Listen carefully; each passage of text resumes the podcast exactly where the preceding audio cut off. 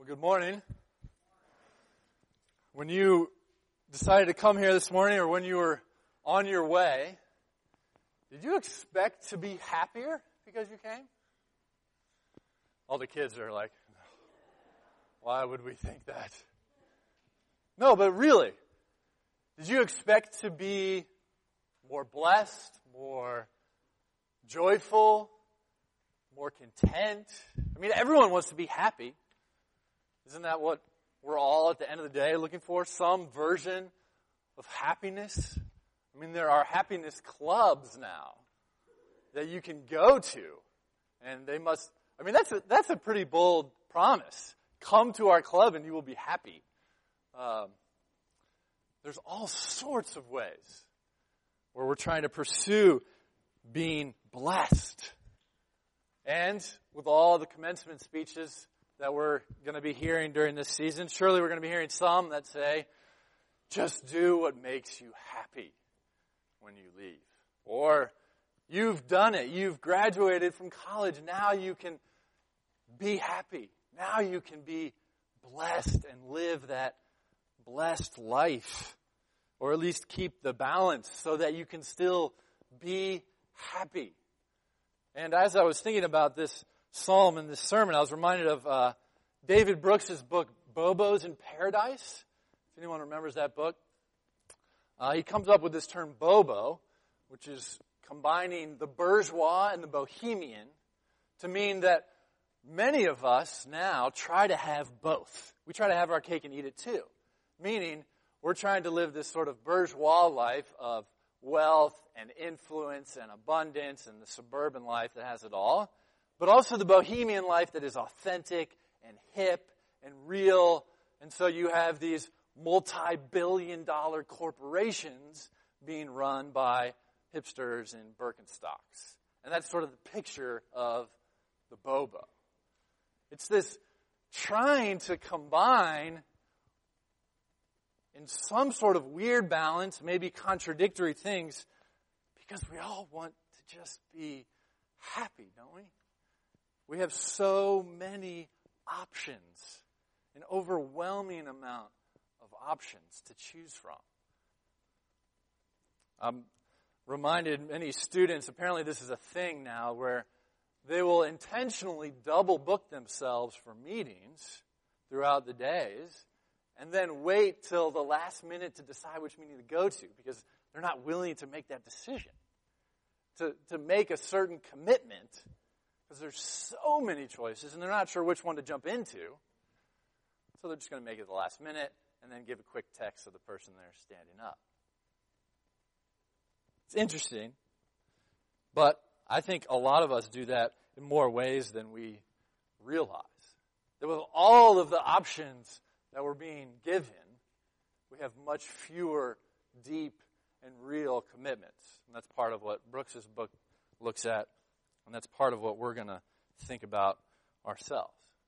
Why is that? Is it because we're not quite sure what will make us happy? Or we're not willing to actually decide? Decisions feel so overwhelmingly hard for us? Well, we come to this psalm that promises blessedness. Or as some translations put it, happy. You will be happy. That first verse, blessed are those who walk in the law of the Lord. It's promising us the full life. You will be joyful or content or happy.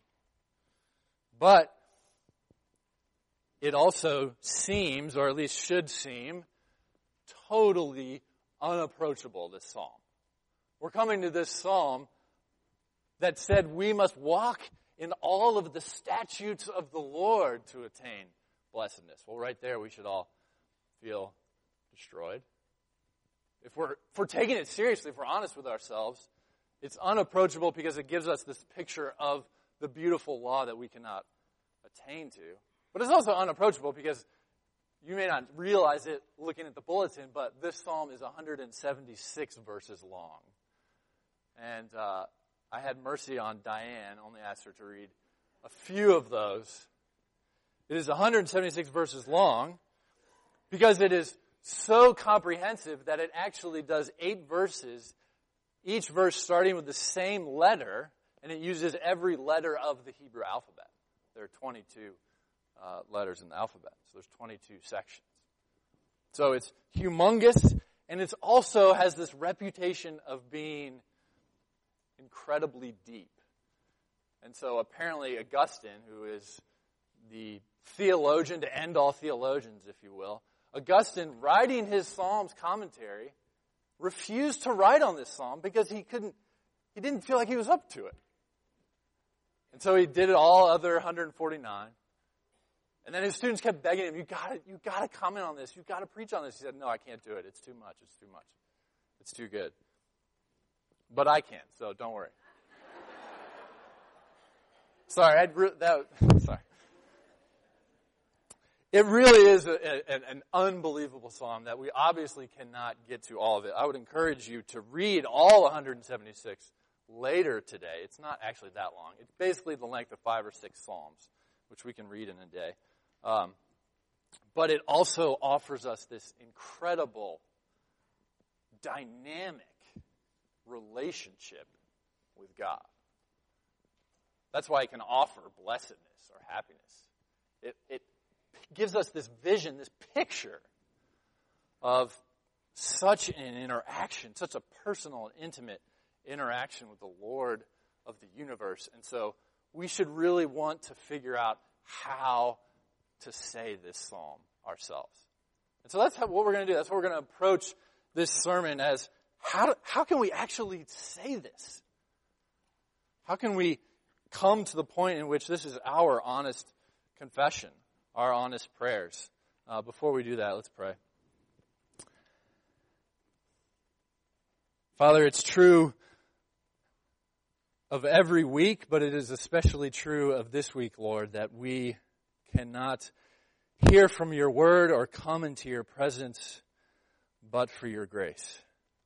And so it is that grace that we ask for, and it is your spirit that we ask would speak to us, Lord that you would make this word come alive, that you would open our hearts to receive what you have prepared for us to receive, that we would hear from you, that you would give our hearts peace and contentment, that you would comfort the brokenhearted, that you would challenge and convict the hard hearted, all to the praise of your glorious grace, we pray.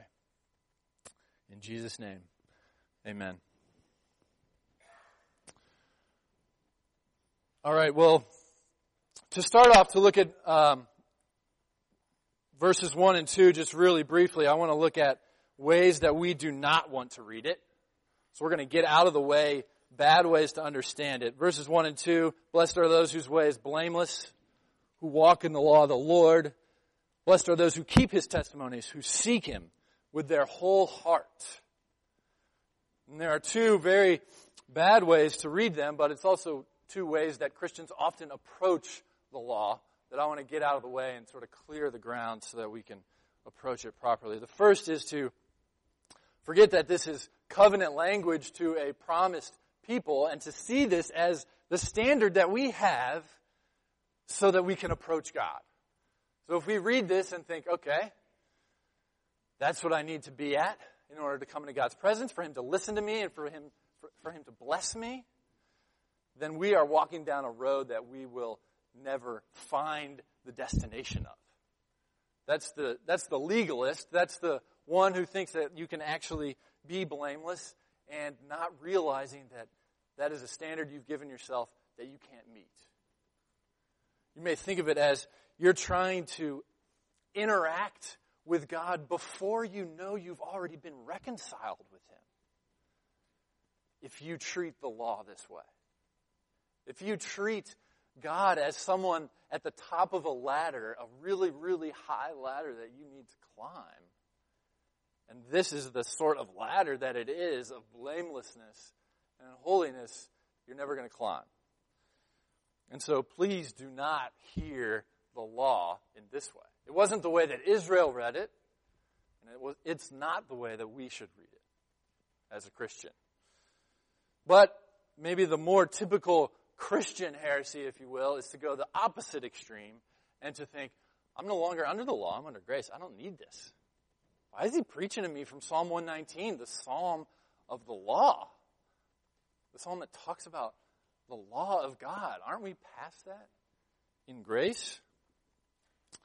Well, there's a lot that we can say about that, but one is it really doesn't take sin very seriously because a Christian should want more than just forgiveness. That may sound kind of brash, but a Christian really should want more than forgiveness from our sins, past, present, and future. We should want to live a life without it. We should want to live a life that is killing sin without its presence, even. Not just its punishment, not just its condemnation. And so we need the law to show us that. We don't, we're not going to leave it behind. We want it to teach us a life worth living that could actually be a new life that doesn't fall to sin.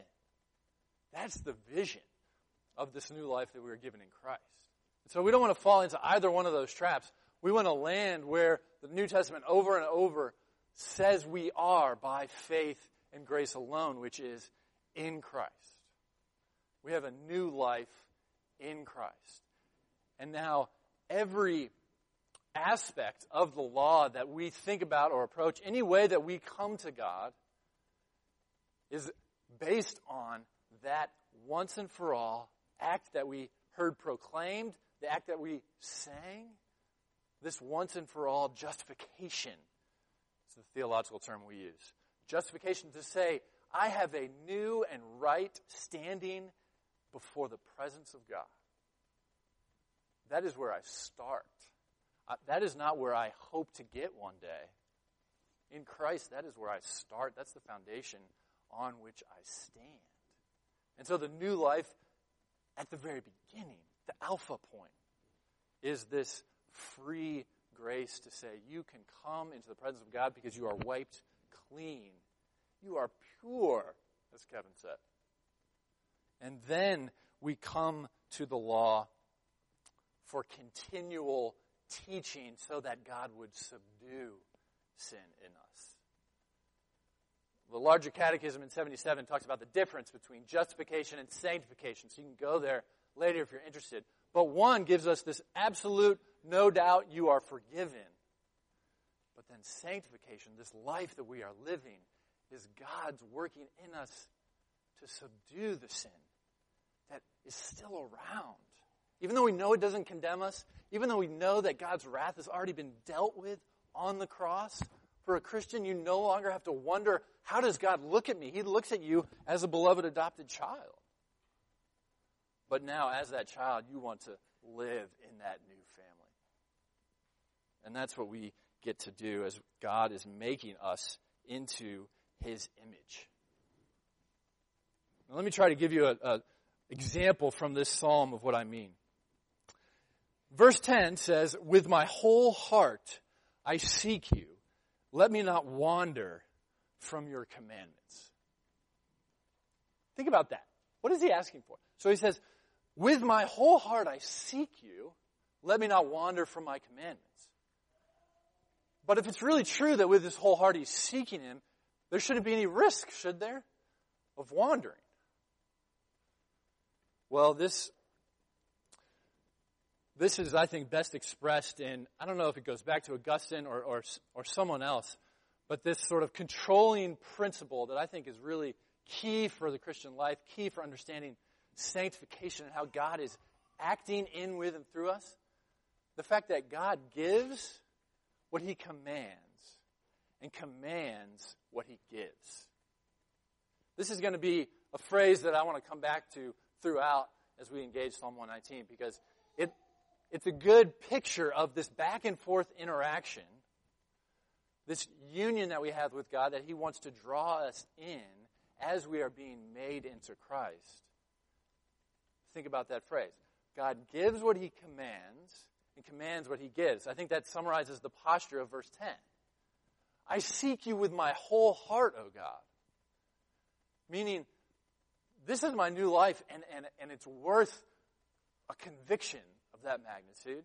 But I also know that even though that's the command you give me, I need your grace and your spirit to work in me the ability to keep it.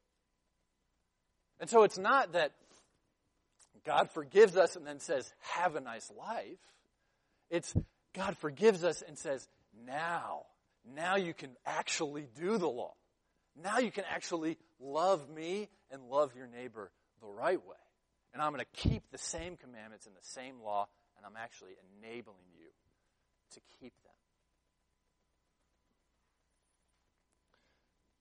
So we're gonna, let's let's hold on to that and come back to it later. But if God gives what He commands and commands what He gives, He is giving us a new life, as Romans 13 puts it. We are to put on the Lord Jesus Christ. Did you notice that phrasing? It's clothing language. Put it on. He said armor of light in the verse two verses beforehand. Put on the Lord Jesus Christ. That's how you're going to be able to fulfill the law of love as you live into this new life. And so I want to look at uh, three main things that this new life is supposed to uh, consist of out of Psalm 119. The first one is going to be it leads to a completely new life. The comprehensiveness of the psalm. The next one is it actually leads to a happy new life. And then we're going to look at how it leads to a worthy new life. So this new life that is the gift of God, the work of God's free grace, if you will.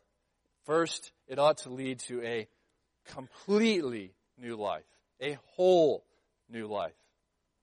So I already mentioned how Psalm 119 is incredibly comprehensive. It's the acrostic psalm of all acrostics, which is a fun word just to refer to that alphabet thing I mentioned before.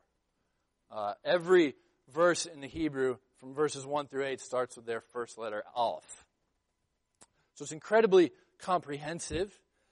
And it also has eight different words that it uses to really refer to the law or to, to the Word. It uses Torah or just the law, as the ESV translates it. it uses testimonies, precepts, commandments, statutes, rules, promises, and the Word. Sometimes promises and the Word is the same.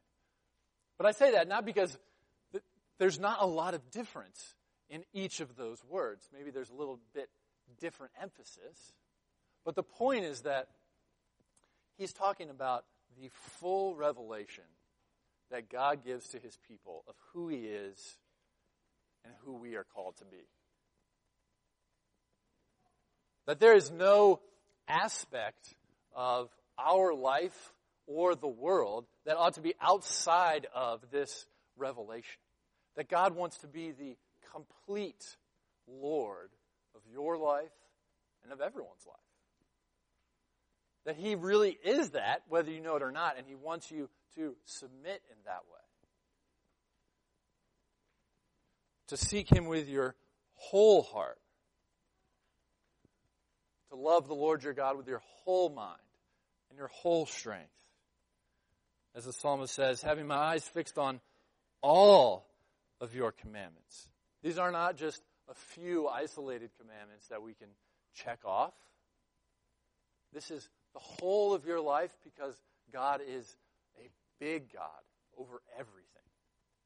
It always goes back to what we think or who we think God is. And so it's important that we start here as, as far as God's Word wants to be your entire guidebook, if you will, the guidebook of your entire life. Because it's so easy to compartmentalize our life.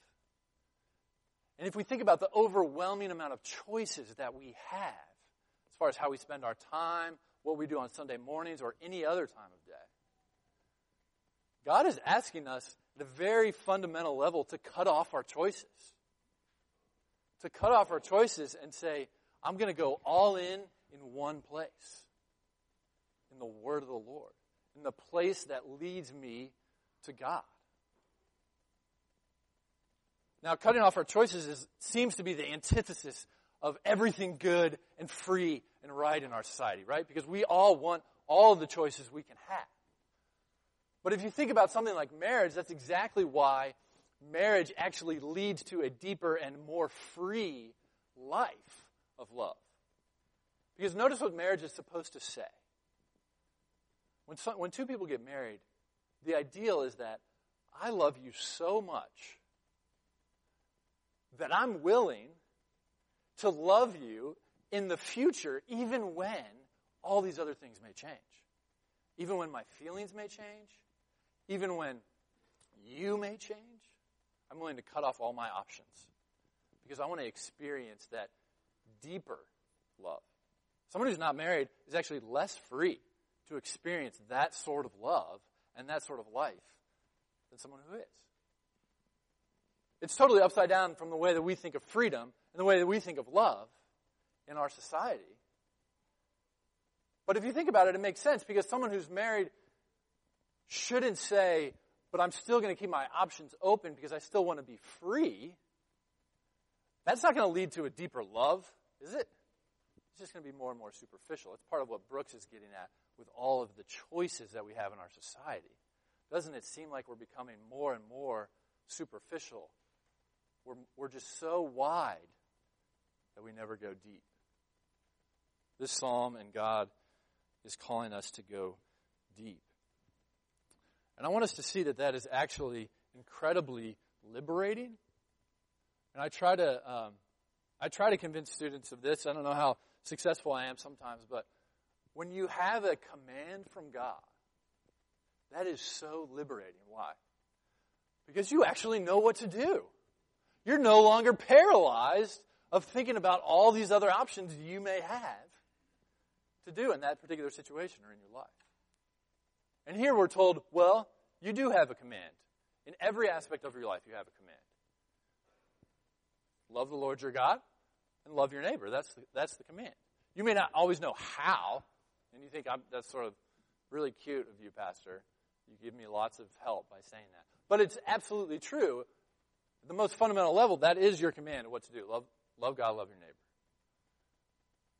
That should be liberating. We don't have to be caught in this paralysis that so many of us seem to be, where we don't know what to do. What if we make the wrong choice? FOMO. What if we miss out on something? For, for the older folks, FOMO is fear of missing out. What if we miss out on something better or something that's going to make me happier?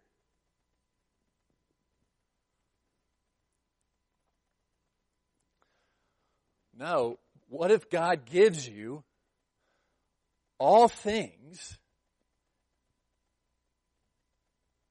but He demands your entire life? Remember that, that phrase. God gives what He commands and commands what He gives. If He gives you everything, what are you trying to hold back from Him? What are you not willing to surrender? What are you still trying to keep as your own? Because he has a right to everything that is yours. It's his. It doesn't belong to you, not even your own life, we're told. Not even your own life is not our own.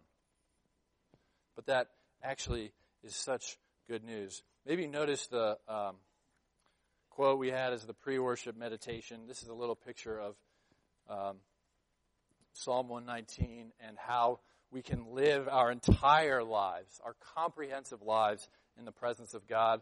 This is how one, one uh, he's a counselor, Dave Powlison, one author put it. Psalm 119 is where I go to learn how to open my heart about what matters to the person I most trust. I affirm what I most deeply love. I express pure delight. I lay my sufferings and uncertainties on the table. I cry out in need and need for joy. I hear how to be forthright without self-righteousness. I hear how to be weak without self-pity. I learn how true honesty talks with God. Fresh, personal, and direct. Then he goes on and on. And I just want us to give us a picture. A picture of God really is that big. And he really does demand everything.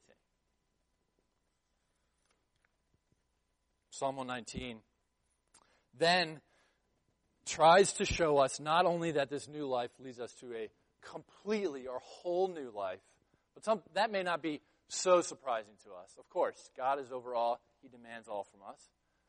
The second point I want us to think about should be more surprising to us. This new life is actually meant to be a happy life. And that He's actually trying to convince us that holiness is happiness. Holiness is blessedness. Now, how many of you, when you think of holiness or godliness, and you think of your own growth in holiness, actually think you're growing in being more blessed? Or being, is, it, is that more desirable in your mind? Is that going to make you happy? Do you think that? Doesn't it seem so opposite? It seems like they contrast with each other. We've totally uh, turned what the, some of these words mean upside down. Holiness means not being happy.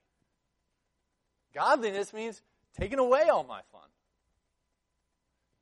But that's not what we have here, and that's not what we have all over Scripture. That this law is supposed to be in our new life. It's supposed to be good. It's supposed to lead us to goodness and blessedness because it's God's. It always goes back to who we think God is. Go back to um, Psalm, it's 89. Sorry, not Psalm 89, verse 89. In verse 89, we get a picture of who he is picturing God to be. Who he is picturing God to be, and it comes just after the deepest and darkest part of Psalm 119. Right after the darkness of the stanza before it, he gives this amazing description of who God is. He says, Forever, O Lord, your word is firmly fixed in the heavens. Your faithfulness endures to all generations. You have established the earth, and it stands fast. By your appointment, they stand this day, for all things are your servants. If your law had not been my delight, I would have perished in my affliction. Is that the picture of who God is in your mind? The one that, even in the midst of all the suffering the psalmist is going through, he's the one that fixes all things. Meaning, he establishes all things, that he is establishing your life. That his word is stable and concrete and will not move. That God is sovereign. We don't think that growing in godliness is going to lead us to, to a much better life because we have a pretty negative view of who God is, don't we? Why is it that we would think God would give us more and more of His life and it wouldn't lead to happiness? What is wrong with our picture of God if that's true? Why do we think that God will give us more life without more righteousness. Exactly.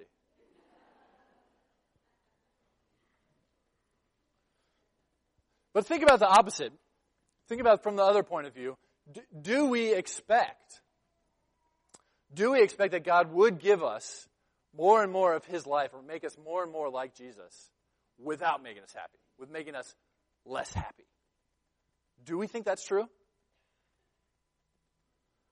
Maybe you can think of a scenario or a situation in which you imagine God commanding you to do something and it's simply going to lead to more and deeper unhappiness and depression. Do you think of that? If you put it that way, you probably don't. But I think underneath all of our sin, there's an aspect of that. So if you take, if you take an example, take an example of people pleasing. This is, this is one I struggle with. So it's, it's, uh, it's either saying, there's really three options, I think. When I struggle with people pleasing, these are the three options. One is I would rather please others than please God. For some reason, it seems more worthwhile to please others than please God. Or I think it's going to be holier to fit in rather than to stand out. Right? We want to please others. We want to make sure everyone approves of us. And so often my, my sin nature tells me I don't want to ruffle too many feathers, even if God's calling me to stand out. Or, very similarly, I think I'll be happier if I please others rather than pleasing God. Now, either we think of, of one or more of those options when we decide to please, uh, please others in the face of a command from God. What is it for you? What is it about who God is or what you think holiness is that leads you to, to that sort of silly conclusion? Another way to think of it is every no that we receive from God, every command that seems so harsh and stark and ugly that we don't want to think about, if we really understood it, it always comes with a better yes. Every no comes with a better yes. And that's how the reformers interpreted the Ten Commandments. It's not just do not commit adultery, it's also have the best sex you can. It's not just do not covet, it's be perfectly pure and content with what you have because God is so good. Because God is so holy. It's not just do not steal or do not bear false witness. There's always a better yes on the other side that God is giving us. That's what the law is meant to be and to do for us. It's to teach us those better yeses, to give us the vision of those sorts of things, of the good life, the blessed life, the happy life in Christ. What is it about uh, your heart or your understanding of who God is that is not quite convinced of that yet? It's not quite convinced, maybe, that, that things like purity or steadfastness or being honored rather than put to shame or being made more upright and righteous or delighting in goodness, all of these things that get mentioned in our passage, what is it about those things that don't seem worthwhile? What is it that God needs to work in the affections of your heart to show you that this really is good? That I could actually grow in blessedness and happiness if I trust it, if I remember who God is. That picture in Romans 13 of fulfilling the law of love. That we have been freed from all condemnation, from the need to justify ourselves or please others. And so Paul then says, now act as if you have a debt. Not any real debt, because the debt has been paid in Christ, but act as, you, as if you have a debt to love everyone. Does that seem like a good life to you? A happy life? It should. It should seem that way. This dynamic relationship that the psalmist has should seem good and happy. We get to interact with God's Word. I saw a uh, headline in the Babylon Bee, which is like a Christian satire site, and the headline was, Man sitting literally three feet away from Bible asked God to speak to him. And it has a picture of someone praying and the Bible sitting on the table. And the point is, we have God speaking to us all the time in the scriptures. And that's always what the psalmist is doing because he realizes that I get to interact with God's word, the fullest revelation of who he is through the scriptures. And that's why he can say, I want to learn your statutes. I know them. Show me more of them. I want to grow in righteousness. I know what righteousness is, but I want to know more of it. It's unlike any other type of knowledge because the more we get, the more we want to know. And so that leads us then to really change what we consider to be worthy. And this is the last, the last major point that I want us to consider is the new life is not only totally and completely new, it's not only uh, uh, a happy new life, it's actually a worthy new life, that it changes what we consider to be worthy of our deepest desires. And notice that when anything tries to compare with God's law and God's word in the Psalms, over and over he says, it wasn't worth it. It wasn't worth it. One section that we didn't hear read reads this way The insolent smear me with lies. This is verse 69. The insolent smear me with lies, but with my whole heart I keep your precepts. Their heart is unfeeling like fat, but I delight in your law. It is good for me that I was afflicted, that I might learn your statutes. The law of your mouth is better to me than thousands of gold and silver pieces. The law to him is worth the suffering. It was, it was good for me that I was afflicted, he said, so that he could learn the statutes of the Lord. How bizarre does that sound? But when we remember what God's word is, that should fit. In the passage we did hear read, it's, it's something similar. Verse 83, for I've become like a wineskin in the smoke, which is a bad thing. It's kind of a weird metaphor, but that's bad. You don't want to be like wineskin in the smoke. Yet I have not forgotten your statutes. How long must your servant endure? When will you judge those who persecute me? How long is it worth to endure for the Lord? I mean, we know that this is true in so many other things. In sports, people are willing to work out, go through a lot of pain so that they can get better. You can't imagine a mom just giving birth and, and having the first hug and kiss of the new baby, and she's saying, This is all I get. That's it. No, she knows that the pain was worth it. At least most of her knows that. I mean, we know that suffering is, is worth a good goal, something that is worthy to pursue, but some, for some reason we don't think God is that worthy of it. Why not? Why is it? What else does your heart evaluate as more worthy than the Lord? What else could be better? Listen to the way that Dostoevsky puts it, uh, a Russian novelist. See if this could even be possible for you. What he says. I believe, like a child, that suffering will be healed and made up for. That all the humiliating absurdity of human contradictions will vanish like a pitiful mirage. Like the despicable fabrication of the impotent and infinitely small mind of man that in the world's finale, at the moment of eternal harmony, something so precious will come to pass that it will suffice for all hearts, for the comforting of all resentments, of the atonement of all the crimes of humanity, of all the blood shed, that it will make it not only possible to forgive, but to justify all that has happened. Is it even possible that the picture of God in your mind and in your heart can do that?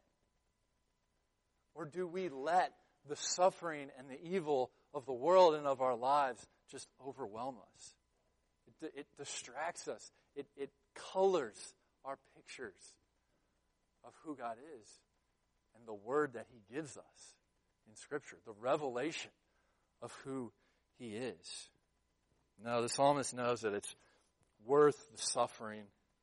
It's worth this conviction, this drawing a line in the sand, these statements of conviction over and over.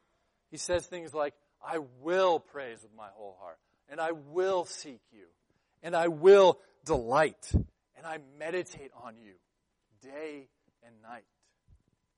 He knows that it's worth these sorts of resolutions. Not because he's arrogant. We may hear these statements and think, who does he think he is? I can never say that. No, that's not the point. Not, not because he thinks he's arrogant. Remember, we're approaching this as a new born again person in Christ.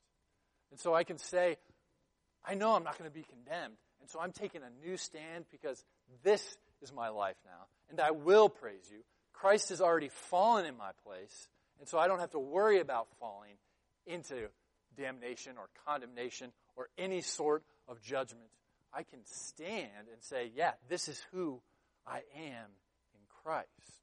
I will praise you. I will praise you, Lord, because my confidence is not in myself anymore. Because my strength is not in my strength anymore. So when I see my weakness, I can point to Him, and then I can say with the psalmist, I will praise you. Even when I have nothing else in my life to point to, I can point to Christ. Because I will seek you, Lord, with my whole heart, even when it seems like I have no strength left in my whole heart. Nothing left. We can come back to Psalm 119 and say this. Jesus is saying this in our behalf as he becomes our wisdom, as he fulfills the law for us. He says it for us when we don't even know what to pray. We can just mutter these words as our prayers and say, somehow, Lord, by your Spirit, by your strength, I will seek you. Teach me your statutes. Teach me your law of all things because everything else that I'm trying to rely on, every other law that I try to make my satisfaction or my justification, it fades. Everything else, everything else that we are going to rely on is going to fade. And it's not going to be worth our life. If you think about what is your life worth living for? I remember in, in C.S. Lewis's essay on pacifism, when he's arguing why he's not a pacifist, he says one reason for a Christian is that death is not the end for a Christian. And so death doesn't actually seem as bad as it may appear. And he makes this argument that there are probably a number of things that we would be willing to die for. Maybe we're willing to die for our country. Maybe we're willing to die for our, our family. Maybe we're willing to die for certain ideals. But to be willing to live for something, what should we be willing to live for? There's, there's nothing in, in, in this world other than Jesus Christ that we should be willing to live for. You are, you are made for things way better than anything else that you could live for. To live for your family? Your family's not that great. It's not going to survive. I'm sorry. To live for the degree that so many people are getting on these celebrations of commencement, to live for that? To live for the, the money and the success and the reputation? God made you for something way better, way more sustaining. He gives us such incredible dignity and then says, but you have a God shaped hole that only I can fill. God really is worth all of our reputation and lives, the deepest desires that we have. And so we come and we continue to fight. We continue to pursue so many competing gods, competing glories, whether it's the many options that we have whether it's all the degrees that we earn, we come trying to find something worth living for when all this time Jesus Christ is saying to every one of you,